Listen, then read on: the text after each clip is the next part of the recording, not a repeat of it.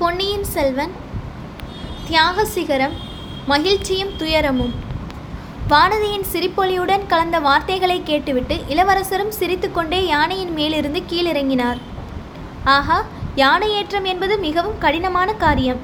ராஜ்ய சிம்மாசனத்தில் ஏறுவது போலத்தான் யானை மேல் ஏறுவதும் கஷ்டம். அதன் மேல் உட்கார்ந்திருப்பதும் கஷ்டம். யானை மேலிருந்து இறங்குவது எல்லாவற்றையும் விட கஷ்டம். ஆயினும் அந்த கஷ்டங்களையும் சில சமயம் ஒருவன் அனுபவிக்க வேண்டியிருக்கிறது என்றார் பொன்னியின் செல்வர் சிலர் அந்த கஷ்டத்தை மிக அற்பமான காரணங்களுக்காக கூட அனுபவிக்கிறார்கள். பறவை குஞ்சுகளை காப்பாற்றுவதற்காக யானை மேல் ஏறிக்கொண்டு ஓடி வருகிறவர்களும் உண்டு என்றாள் வானதி. அந்த சம்பவம் உனக்கு இன்னும் நினைவிருக்கிறதா? வானதி நீ அதை பற்றி இன்று வரை பேச்சே எடுக்காததினால் மறந்து விட்டாயோ என்று எண்ணினேன் என்றார் இளவரசர். உலகமெல்லாம் சுற்றி அலைந்த அநேக வீர செயல்களில் ஈடுபடுகிறவர்கள் மறந்து விடுவார்கள். அரண்மனையிலேயே இருக்கும் பேதை பெண்ணுக்கு அதை ஞாபகம் வைத்துக் கொள்வதை விட வேறு என்ன வேலை? தாங்கள் அன்றைக்கு யானை மேல் ஏறிக்கொண்டு வந்ததும் நினைவில் இருக்கிறது. நான் கொடும்பாலூர் பெண் என்று சொன்னதும் தாங்கள் முகத்தை சுருக்கிக் கொண்டு திரும்பி போனதும் நினைவில் இருக்கிறது. அதற்கு அப்போது காரணம் இருந்தது வானதி. அந்த காரணம் இப்போது இருக்கிறது ஐயா. தாங்கள் உலகமாலும் சக்கரவர்த்தியின் புதல்வர் சோழவள நாட்டின் கண்ணின் மணி போன்ற பொன்னியின் செல்வர்.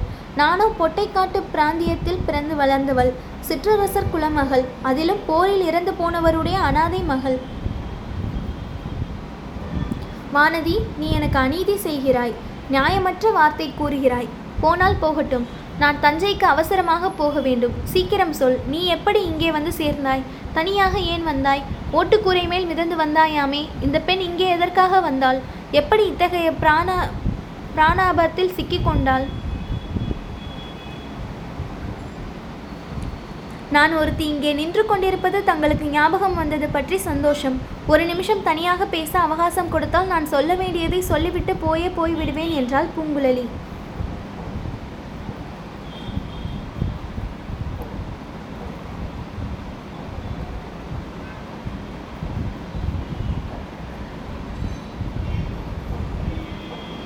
அந்த இரண்டு பெண்களும் அச்சமயம் இளவரசரின் முன்னால் நேருக்கு நேர் நின்றபோது எப்படியோ அவர்களுக்கு அசாதாரண தைரியமும் வாசாலாகமும் ஏற்பட்டிருந்தன. சமுத்திரகுமாரி உன்னை மறந்துவிட்டேன் என்றா நினைத்தாய்? அது எப்படி முடியும்?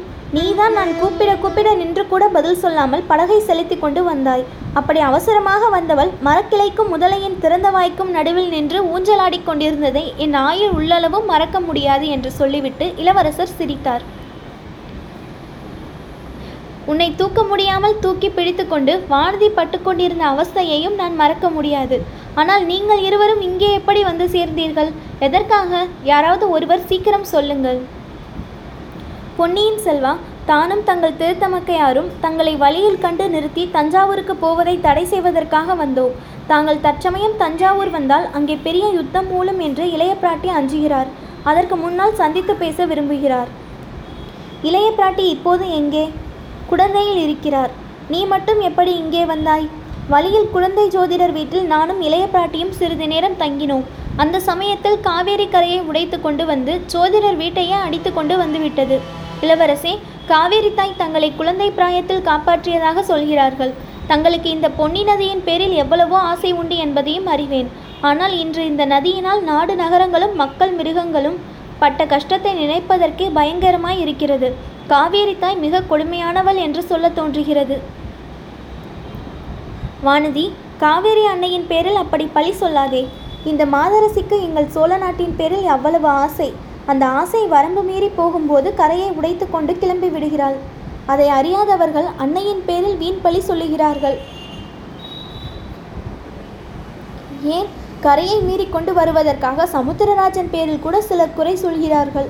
ஆனால் பூங்குழலி அப்படி கடலரசன் பேரில் குறை சொல்ல மாட்டாள் என்றார் இளவரசர். மன்னியுங்கள் நானும் இனி காவேரி அன்னையின் பேரில் குற்றம் சொல்லவில்லை. நானும் தங்கள் தமக்கையும் குழந்தை சோதிடர் வீட்டில் இருந்தபோது திடீரென்று காவேரியின் ஆசை பொங்கி பெருகிவிட்டது.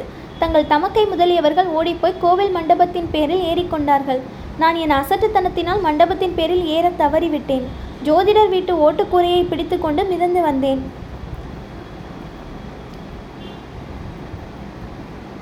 உன்னை காப்பாற்றுவதற்காக பூங்குழலி படகில் ஏறிக்கொண்டு வந்தாளாக்கும். அழகாய்த்தான் இருக்கிறது. உங்கள் இருவரையும் சேர்த்து இந்த கஜேந்திரன் காப்பாற்ற வேண்டியதாயிற்று இந்த யானையின் அறிவே அறிவு. உங்கள் இருவரையும் அதன் துதிக்கையால் பூமாலையை எடுப்பது போல் அசங்காமல் கசங்காமல் எடுத்து சற்று முன் கரையில் விட்டது. இன்று காலையில் இதே யானை கையில் அங்குசத்துடன் நேரம் கழித்து ஓடி வந்த யானைப்பாகனை தூக்கி சுழற்றி வெகு தூரத்தில் போய் விழும்படி எறிந்தது அவன் உயிர் பிழைத்திருப்பதே துர்லபம். ஐயோ அது என்ன? நானே தங்களிடத்தில் அதை பற்றி கேட்க வேண்டும் என்றிருந்தேன்.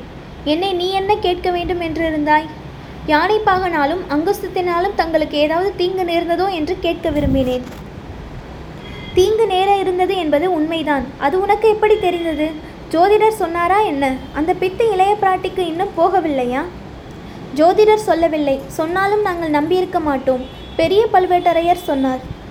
என்ன? யார் சொன்னார்? ஆம் இளவரசே. தனாதிகாரி பெரிய பழுவேட்டரையர் தான் சொன்னார். நாங்கள் ஜோதிடர் வீட்டில் இருந்தபோது திடும் பிரவேசமாக அவர் உள்ளே நுழைந்து வந்தார். தங்களுக்கு வரக்கூடிய ஆபத்தை பற்றி சொன்னார். விஷம் தடவிய அங்குசத்தை பற்றியும் சொன்னார். ஆஹா இது பெரிய அதிசயம்தான். அவருக்கு எவ்விதம் தெரிந்தது? அவரும் ஜோதிடர் ஆகிவிட்டாரா? அல்லது ஒருவேளை எல்லாரும் சொல்லுவது போல் அவரே இந்த ஏற்பாடு செய்தாரா? இல்லை இளவரசே அவர் செய்த ஏற்பாடல்ல. பாண்டிய நாட்டு சதிகாரர்கள் ரகசியமாக பேசிக் கொண்டிருந்ததை ஒட்டு கேட்டதினால் அறிந்து கொண்டாராம். ஓஹோ இன்னும் ஏதாவது அவர் சொன்னாரா? நினைப்பதற்கும் சொல்வதற்கும் பயங்கரமாய் இருக்கிறது. தங்களையும் தங்கள் தந்தையையும் மூத்த இளவரசரான ஆதித்த கரிகாலரையும் ஒரே நாளில் யமனுலகம் அனுப்ப அந்த சதிகாரர்கள் திட்டமிட்டிருப்பதாக சொன்னார். அவர் ஆதித்த கரிகாலரை காப்பாற்றுவதற்காக கடம்பூருக்கு விரைந்து போய்விட்டார். தங்களுக்கும் சக்கரவர்த்திக்கும் இளைய பிராட்டி எச்சரிக்கை செய்ய வேண்டும் என்பதாக சொல்லிவிட்டு போனார். ஆஹா அவருடைய எச்சரிக்கை என் ஒருவன் விஷயத்தில் உண்மையாயிருந்தபடியால் மற்றவர்கள் விஷயத்திலும் உண்மையாகத்தான் இருக்க வேண்டும். சமுத்திரகுமாரி நீ ஏதோ சொல்ல வேண்டும் என்றாயே? ஆம் இளவரசே. ஈழத்து ஊமை ராணி தங்களை உடனே தஞ்சைக்கு அழைத்து வரும்படி என்னை அனுப்பி வைத்தார். ஆஹா அதை பற்றி உன்னிடம் கேட்க மறந்தே போனேன். ஈழத்து ராணிக்காகவே நான் இவ்வளவு அவசரமாக புறப்பட்டு வந்தேன். அவரை தஞ்சாவூருக்கு யாரோ பலவந்தமாக கட்டி இழுத்து வந்தார்களாமே அது உண்மையா?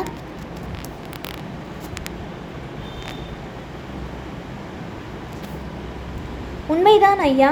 ஆனால் முதன் மந்திரி அனிருத்தர் நல்ல நோக்கத்துடனே தான் அவ்விதம் செய்தார். ஓஹோ அனிருத்தர் வேலையா? என் தந்தையிடம் சேர்ப்பிப்பதற்காக அழைத்து சென்றிருக்க வேண்டும். பூங்குழலி முதன் மந்திரியின் நோக்கம் வெற்றி பெற்றதா? அவர்கள் சக்கரவர்த்தியும் ஈழத்திராணியும் சந்தித்தார்களா? ஆம் சந்தித்தார்கள்.